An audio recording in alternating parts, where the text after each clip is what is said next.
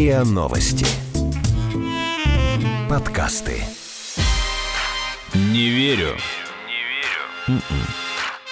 Подкаст для тех, кто не любит, когда его обманывают. Не верю.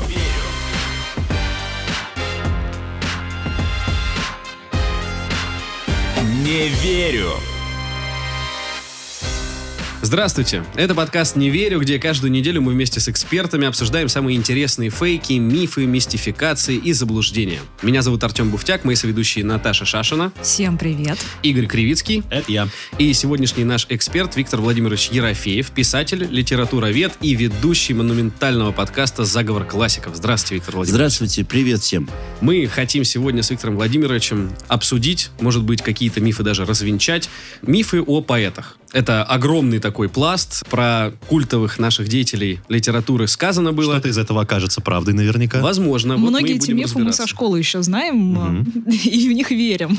Про Пушкина мой любимый фейк, то, что его считали чернокожим. В интернете много карикатур, что вот будь он в наше время, он был бы рэпером, настоящим блэкстаром. Звезда А, хип-хопа. да, ну откуда ноги растут у этого мифа? Если смотреть на портреты, то его, ну, тяжело Да, он- назвать. он там на да. европейца, в общем, абсолютно Негром. европейская Ну, тут внешность. я Ну, тебе знаете, здесь, смотря как смотреть на эти портреты. Во-первых, портреты это не фотографии. Они, конечно, украшали Пушкина в основном.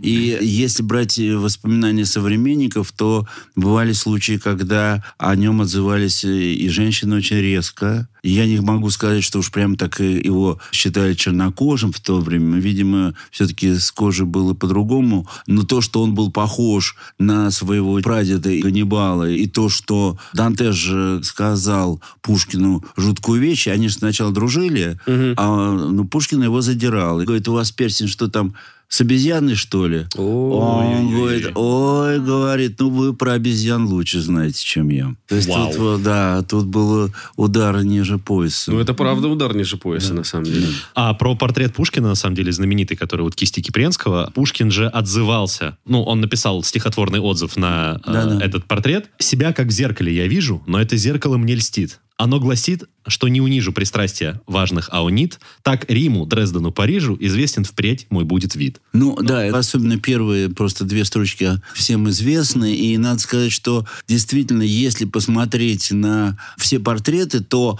единственное, что его унижает, так это его рост. Он маленький, 166, в то время как Натали была 173, да? Итальянская пара. Уже все-таки такое, да? Ну- Пока мы от Дантеса далеко не ушли, это про дуэль Пушкина и Дантеса. Правда ли, что у Дантеса была под одеждой Кираса вот нагрудник стальной, который как раз защитил его Ну, от пули? это, конечно, говорили враги Дантеса. В общем, в то время, ну, это был бы невероятный позор. И об этом, в общем, тоже писали исследователи, чтобы кто-то надел бы под... э, Это зима, да, они были в, э, закутаны, ну, чтобы что-то надели. Говорят, его спасла пуговица. То есть, значит, э, попала в пуговицу пуля. Говорят. Но это свидетельство итальянской исследовательницы, которая вот вообще написала о том, что Дантес всячески хотел уклониться от э, дуэли. Женился на Екатерине, да? Сестре. На сестре. Да. Ну вот. э, И вообще Пушкин стрелялся с ним в период все-таки вот этого э, медового месяца. Вообще на 13-й день, по-моему. То есть он стрелял то есть, в э, мужа своей сестры. Да, он стрелял в мужа своей сестры. Горячий И- мужчина. Да, и его все отговаривали. Во-первых, он дал клятву Николаю, что он не будет стреляться. Но это было чуть раньше, но он дал клятву. Поэтому вся вот эта вот легенда, вот этот, этот фейк советских времен, что Николай все спровоцировал, это все неправда. Это абсолютно все неправда. И, к сожалению, на это попался Булгаков, который написал «Последние дни Пушкина». Тоже все неправда. Вообще, Бенкендорф к нему относился довольно прилично, но, вы знаете, дело в том, что он ревновал, потому что Пушкин-то был связан напрямую с царем. Так-то он был командиром всех культурных ценностей Бенкендорф, а тут царь мог вообще, так сказать... Напрямую. Напрямую. Жуковский ходил к нему вообще, просил его, чтобы он не стрелялся. Крылов, там он провел последний вечер с Крыловым, Он не знал, но схватил за голову, когда он узнал. То есть, понимаете, в общем, все были против этой дуэли. Они считали, что эта дуэль, в общем, это ревнивое воображение. Но я вам скажу, если вы бабник, то вы всегда будете подозревать свою жену в измене. Потому что у вас было столько замужних женщин, с которых вы соблазнили, что когда-то вам придется признать, что и вашу жену кто-то соблазнит. Не, ну там же не было дыма без огня, да? То есть, в общем Ну, там непонятно, где был дым. его. Да, непонятно. Дело в том, что вот те письма, вот, э, значит, Сирена Виталия, это вот исследовательница, которая достала письма Дантеса к э, Кекингу, и э, там было написано, что она меня любит, и вообще говорила... Что Гончарова любит А, Дантеса. Она говорит, что никогда так не любила, как его, вообще никого. Ну, слушайте, они э, ровесники, 1812 года рождения. Они просто, ну, такая сладкая парочка. Катаются по Петербургу на санях. Рядом Екатерина, которая как дама ширму, потому что он говорит, типа, он с ней, а на самом деле... Там был момент один неясный, когда она попала в дом подруги, и Дантес пришел, достал, значит, револьвер или пистолет, э, представил, сказал, что если ты не будешь моя сейчас, я застрелюсь. Был такой момент. А что там было дальше, непонятно, да? Может быть, она его и спасла от стрельбы. В общем, к Пушкину, как мы теперь можем предположить, все ходили и говорили, тебе 37 лет, ты знаешь, что это роковой рубеж, не стреляйся. Ну, в общем, в общем, можно и такой фиг тоже придумать. Не верю.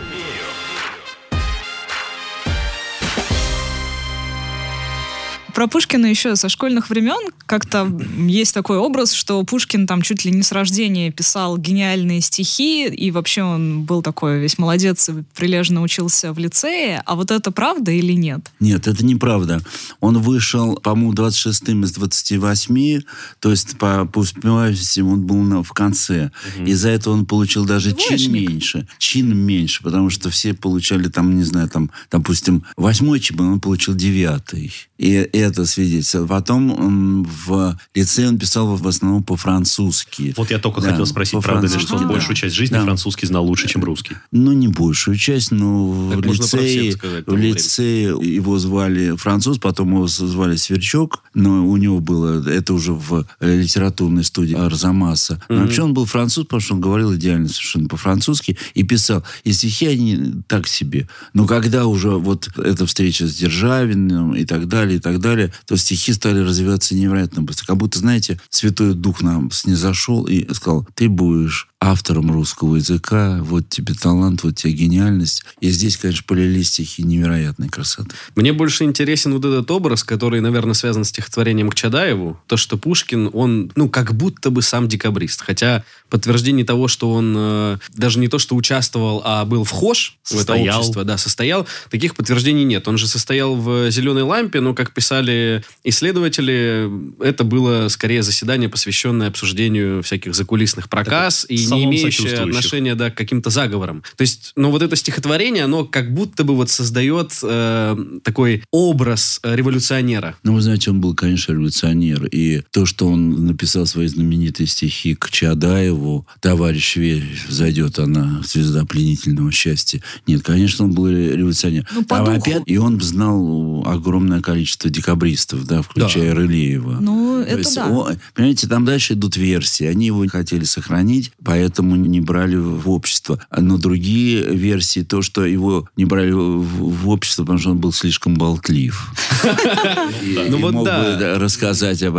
Вот. И, историк Игорь Немировский, он как раз-таки говорил, что с ним, например, южное общество не хотело связываться из-за вот этого образа человека легкомысленного и, как вы сказали, болтливого. То есть здесь прослеживается логика, что они не хотели, наверное, его посвящать в планы, потому что он мог их, возможно, разболтать. Но, Но вы его можно знаете, было использовать для дезинформации. А, Дело в том, что вот это мы уже никогда не проверим, потому что нет таких свидетельств, что они там письменно, что давайте Пушкина не возьмем Ну, в предположение общество. Да, просто. это предположение, да. Я думаю, что Пушкин скорее ближе к северному обществу, потому Мгм. что южное, оно такое было ра- радикальное. Пестель вообще был такой диктатор. Я не думаю, что Пушкину бы он сильно понравился. Понравился, не сошлись бы. А вот с Рылеевым они были в хороших отношениях, хотя, конечно, по уровню талант э, Рылеев это просто ма- это щенок по сравнению с, с великаном. Потом, значит, есть еще советский миф, что когда он узнал о декабристском восстании, значит, он запрягся и помчался в Петербург, там Заяц перескочил дорогу, и он тогда повернул, потому что это плохая примета. Но это же представьте легенда, нет? себе, как это, там же не было ни телефона, ни мобильного, никакого, ни интернета. Как он узнал в этот же день, невозможно. Да, а, а дальше уже скакать было некуда, потому что на этом же 14 декабря все закончилось. Это выдумано. Но то, что он царю в 26 году, когда тот освободил его от ссылки, он приехал из Михайловска, была знаменитая встреча с Николаем Первым. Николай Первый сказал, что я встречался с умнейшим человеком России, сказал Николай Первый. Вот. А этот э, умнейший человек ему сказал на вопрос, что бы ты делал 14 декабря, он сказал, я бы был на Сенатской площади. Так что этот ответ все-таки вряд ли считать можно фейком, потому что он разошелся как бы в Дерзкий был двух. молодой человек. Да, но он был дерзкий до конца. А, но в ссылку-то он попал как раз не за политические свои вот пристрастия и высказывания. Там скорее за политически. Он написал очень резкую эпиграмму на Аракчеева, который был, ну, просто, э, можно сказать, самый главный после а, Александра Первого. Он и про Александра Первого проехался, и вообще он такой... Но у него были проблемы именно политического характера. Потом уже он написал Гаврилиаду, его за это тащили в 28 году, он уже вернулся, он уже... Все было с ним вроде бы хорошо, они с царем ладили, и царь закрыл это дело по поводу Гаврилиады, потому что это, конечно, бы святостатством считалось, и можно было из-за этого опять уехать в какую-то ссылку. А так нет, нет эпиграммы в основном. Ну, там же две было ссылки, Ну да? да, да. Даже три. Сначала это был Кишинев, потом была Одесса. Точно, Кишинев же А, Кишинев, Одесса, а потом он там прокололся тоже в Одессе, потому что написал письмо атеистического направленности. И его прочитали это письмо, и ведь убрали в Михайловское. Просто Сел вот- за анекдоты версия 19 века. Не верю.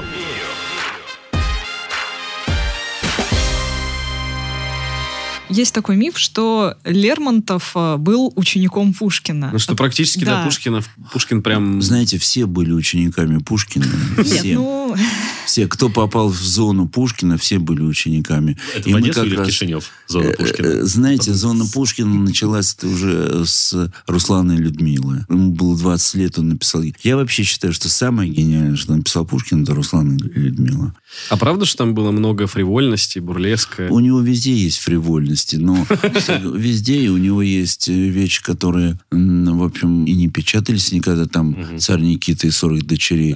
И еще какие-то вещи были. Но э, что касается Руслана и Людмилы, посмотрите «Черновики». Там, ну, фривольности для нас это не фривольность. Тогда Мгм. это было... Хотя нравы были очень свободны. И вообще, как раз когда вот тоже Сарана Виталий, который я встречался в Италии, рассказывал, как развивалось какие-то нравственные отношения, она говорила, что пушкинское время было абсолютно безнравственно в плане э, вообще внебрачных отношений. А замужняя женщина часто считала дворянка необходимым даже с кем-то э, встретиться, ну, чтобы чувствовать себя... Ну, конечно, Как- полноценной как- женщиной. Даже при дворе был институт фаворитизма, как Да, практически да, узаконенный. да, так не, ну а что- как же вы, а, то, что в Ване Карениной описано? Анна Каренина, во-первых, это позже. Ну да, но... Гораздо позже. И уже мы прошли через 60-е годы, тогда, когда это был улитаризм, и надо было точно знать свою роль в жизни. А это все-таки еще светский круг, это радости. Там же получалось так, что крестьянка могла грешить до свадьбы, но дальше бы просто бы ее забили. А дворянка, наоборот, до свадьбы не должна грешить, а после этого ей Ну, позволялось четкая много. структура Дальше, прослеживается, да, все да, логично. Все А понятно, Не да. забывайте, что, и это, скорее всего, не фейк, что Пушкин-то грешил с Александрой. Это старшая сестра Н- Натальи. Ого. Да, и поэтому Наталья, если она гуляла с Дантесом, то она могла сказать, подождите, а муж-то гуляет с Александрой? Так что тут все было заметно. Во всяком случае, и ее крестик обнаружили там, в постели Пушкина, когда он уже умер. Там м, этот крестик так и оставался. Ого. Ну хорошо, то, что Лермонтов ученик Пушкина, это миф, потому что можно Ну, всех назвать учениками Все, Пушкина. все, конечно. Просто Лермонтов привязывают к Пушкину именно, ну, то есть «Кавказский пленник» одноименный у того и другого. Лермонтову приписывают «Сижу за решеткой в темнице сырой», хотя ну как это приписывают? Ошибочно. всё Ошибочно равно. приписывают, да. равно как А говорят, что в герои нашего времени очень много взято из Евгения Онегина. Ну, то есть, э, прям Нет, проводят ну, такие там- параллели. Слушайте, там просто герои перекликаются. То, что потом критика назвала лишний человек, да. А Вот. Это, кстати говоря, термин Тургенева, имейте в виду, это будущий только термин. Но так э, действительно и Печорин, и Онегин это ли- лишние люди, которые не нашли себе применения. И таких людей было немало.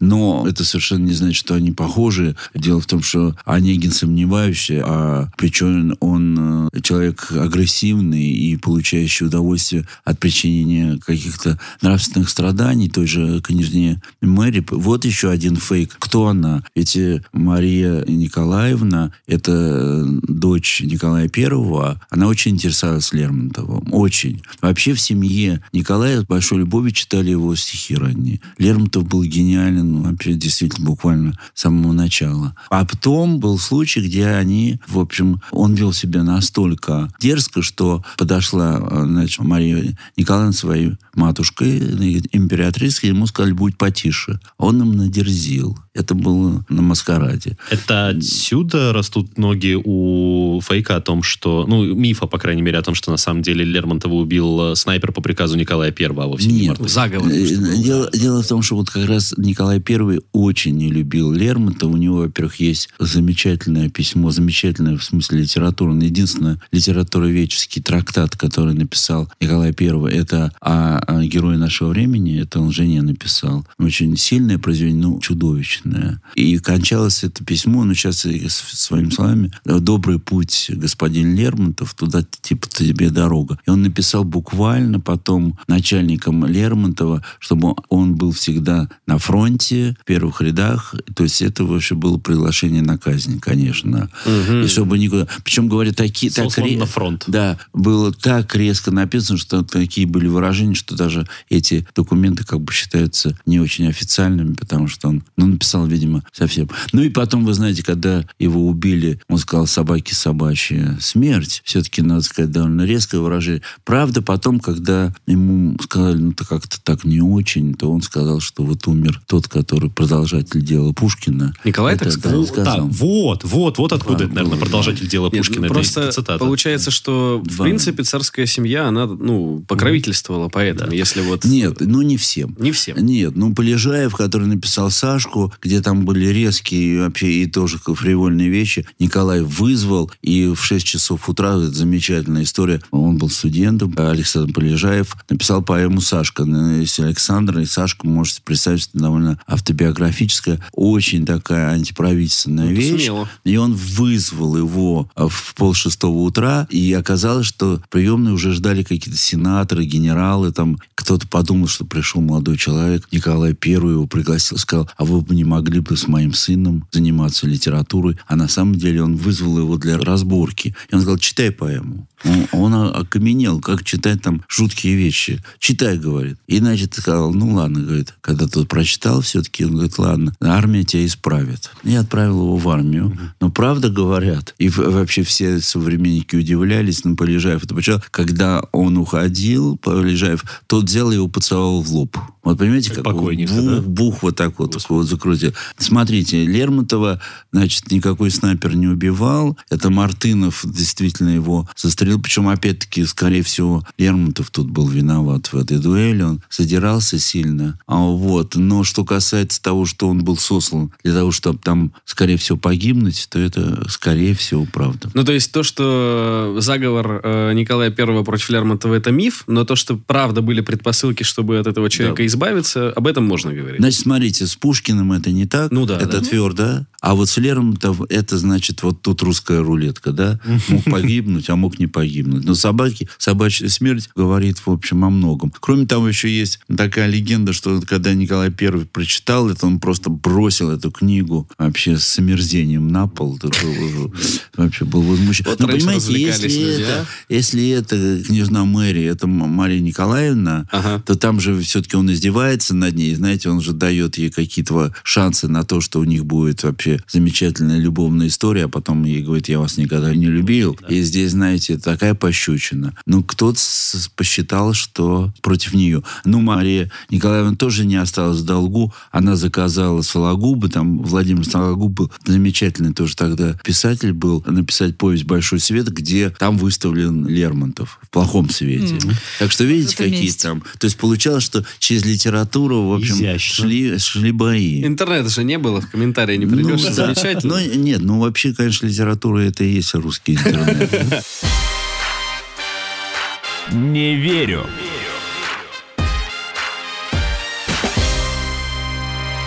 Виктор Владимирович, а мне вот еще очень интересно, я читала такую версию, что широко известные строчки, которые приписываются Лермонтову «Прощай, немытая Россия», якобы написал не он. По крайней мере, вроде бы нет подтверждений того, что вот это сложный вопрос. Рукописи. Ну, судя по этим строчкам, конечно, написал он. Если, Да? Ну, если так вдуматься в его стиль, в его интонации и прочее, прочее, в его отношение к Николаю и так далее, то мог написать. Но дело в том, что нет этому подтверждения, потому что эти строчки, в общем, уже появились где-то в конце 19 века. И вроде Там- бы со слов. и было со слов, да, и, и некоторые считают, что это такой был, ну, какой-то такой поэт, скорее имитирующий других поэтов, такой пародист Минаев. И Минаев тоже говорит, мундиры голубые несколько раз в, в пародии, потому что мундиры голубые как-то странно немножко звучат. И вы мундиры голубые, и ты послушный им народ. И потом вот за стеной Кавказа тоже, потому что он же поехал не за Кавказе, Ну, не а да. поехал в Северный Кавказ. Там есть какие-то несовпадения. Но вы знаете, у меня есть э, какая версия? Существует большое количество людей, которые считают, что, значит, не идет в, в плюс и Пушкину, и Лермонтову, то надо говорить, что не он. Есть большое количество людей, которые считают, что Гавриляду не Пушкин не написал. Хотя его именно за, за это хотели, вот, повторяю, в 28 году сильно наказать. Лермонтов не написал эти стихи. Но это уже с Лермонтовым разобраться трудно, потому что тут надо просто стилистически угадать, да или нет. Я считаю, что да. И стихи это же н- направлено все-таки не просто той России вечной, нашей, которую мы все любим, а той самой Николаевской, с которой у него были конфликты очень Мгм. жесткие. Вы знаете, давайте скажем так, это всегда останется загадкой. Да. Ну просто там же в чем главное, как сказать, предположение, что это не он, что это было отправлено издателю, и было помечено, что со слов поэта. И потом менялись некоторые слова в, с течением времени в стихотворении. Дело в том, что вообще эти стихи появились где-то в, В конце в Да-да-да-да-да. 1880 каком-то году. И вы знаете, опять-таки я говорю, что это повиснет в воздухе. Тут э, мы можем до бесконечности. Ну и я хочу просто сказать, что существует некоторое количество замечательных исследователей Лермонтова. Никто не оспаривал, э, что это Не не, он. Да, никто. А вот, может быть, э, это связано с тем, что советская власть брала вот этот курс э, на то, что вот почему Пушкина делают там про декабристам, а Лермонтову приписывают эти стихотворения, точнее, даже не ставят вопрос, его это или нет, потому что им было выгодно, ну, показать, что вот поэты, великие, лучшие поэты России, они были против царя. Но дело в том, что... Идеология. Дело в том, что это началось не с советского времени. Вообще замечательный мыслитель Василий Васильевич Розанов написал, что среди всех причин, составляющих революции, нет ни одной не литературного содержания. Вся русская литература всегда была ориентирована на освобождение страны от э, самовластия и так далее, и так далее. И я вам должен сказать, как автор теперь заговора классиков, что это было уже с 18 века. Начиная с Кантемира. Сначала они как бы уговаривали власть измениться, а потом уже пошли довольно резкие идеи. Вы знаете, Достоевский вообще постоял уже рядом со смертью. Он был приговорен только за то, что у Петрашевского прочитал письмо Белинского Гоголю, за это был приговорен к смертной казни. Понимаете? То есть уже у Николая Первого в конце жизни, вот последние семь лет, он это совершенно бешено. У Уваров, который был, значит, э, автором вот этого триединства православия, самодержавия, Народность. народность, Николай его вышвырнул в 49 году. Сказал, ты не размышляй, ты делай, что полагается. Так что, понимаете, какой... ни У одного- вас же, ну, уже выйдет подкаст э, в рамках заговора классиков про Николая Первого. Да. Как раз-таки, наверное, вы этому там уделяете. Ну, я вот назвал его бог и дьявол золотого Выпуск. века Мгм. литературы. Потому что он чему-то и помогал. Он поддержал э, ревизора Гоголя. Он вообще к Гоголю относился хорошо. Я там нашел очень интересную цитату. Посмотрите в заговоре, что цензура запретила мертвые души. Даже за название. Души не могут быть мертвые. Вот. Поэтому вы заметьте, что первое издание называлось «Приключения Чичикова» или «Мертвые души». То есть все-таки приключения. А Николай разрешил. Предложил несколько заголовков да, да, да, да. Николай все-таки разрешил это. Она сослалась на авторитет Пушкина. Она сказала, ну, Гоголь читал нам главы из этого произведения мне и, и Пушкину. А говорит, и Пушкину понравилось. Да, он говорит, ну, это такой авторитет, что... Понимаете, хитро. это он, с одной стороны, разрушал золотой век, да, ну, да, вы смотрите, Тургенев на полтора года сидел у себя Спасском Лутовинова за то, что написал э, некролог э, Гоголя, и потом, э, когда цензура это не разрешила в Петербурге, отдал в Москву, там напечатали. За это получил полтора года, еще сидел в, в СИЗО, как бы у нас сказали, до этого. Вот. Проблемы были практически у всех, практически у всех. А с другой стороны, понимаете, литература же такая подлая вещь, что, значит, чем больше давит, тем больше э, отпор идет. Ну, сила действия Да. равносильно противодействия. Вот, и Физика. поэтому и здесь, конечно, появились вещи, которые... Лирика. Да, и физика, и лирика тут в одном ключе. Ну, вот как раз-таки слушатели послушают выпуск «Заговора классиков», посвященный Николаю Первому. Да не только это, там, Нет, ну, по-моему, понятно, каждый, понятно. каждый интересен. Если я, говорю- я даже не делаю эту рекламу, просто мы решили с э, Аней Качаровой пересмотреть основные позиции нашей литературы не с тем, чтобы что-то свергать, а что-то ставить на пьедестал, а с тем, чтобы посмотреть глазами 21 века. И оказалось, что она удивительно интересная литература. Я вам могу сказать, удивительно интересная. Начиная просто с 18 века. Знаете, ее надо как вот так пропылесосить немножко. Ее надо так немножко привести в порядок. А так, в общем, замечательный Фан Визин, который читает Екатерине II бригадира. А это бригадир, и это первое. Мы же знаем все только его про э, Митрофановушку, да, это и про Простакову, и про Скотинина замечательную пьесу. А у него первая пьеса «Бригадир». Бригадир – это как у нас между полковником и генералом звание. Когда встречается один бригадир с женой и другой, и у них там просто свингер-клуб. Они там меняются. Эти. И это совершенно фантастически для 18 века. Просто фантастически прочитайте. Это вообще глаза на лоб. И Орлов тогда говорит, и Екатерина говорит Фанвизину, ты иди, э, прочитай матушке. И матушка была вообще в таком восторге, что говорят, что финал и встреча неопределенный. Что, может быть, она и затащила его куда-то А. Люди жили. Да, да, вот так вот, да. Что ж, мы, конечно, обсудили не все фейки, связанные с поэтами, но мы сделаем это в следующий раз. Действительно ли Сергей Есенин мог стать жертвой убийства? Подделали ли его завещание? Был ли он пьющим поэтом? Была ли у него вражда с Маяковским? Был ли Николай Гумилев домашним тираном, а Анна Ахматова потомком татарского хана? И это только часть тем, которые мы обсудим в следующем эпизоде. Поэтому обязательно через неделю слушайте подкаст «Не верю». С нами был Виктор Владимирович Ерофеев, писатель, литературовед и автор подкаста «Заговор классиков», который мы все вам рекомендуем послушать. Спасибо, Виктор Владимирович, было очень интересно. Спасибо. Вам спасибо. Спасибо.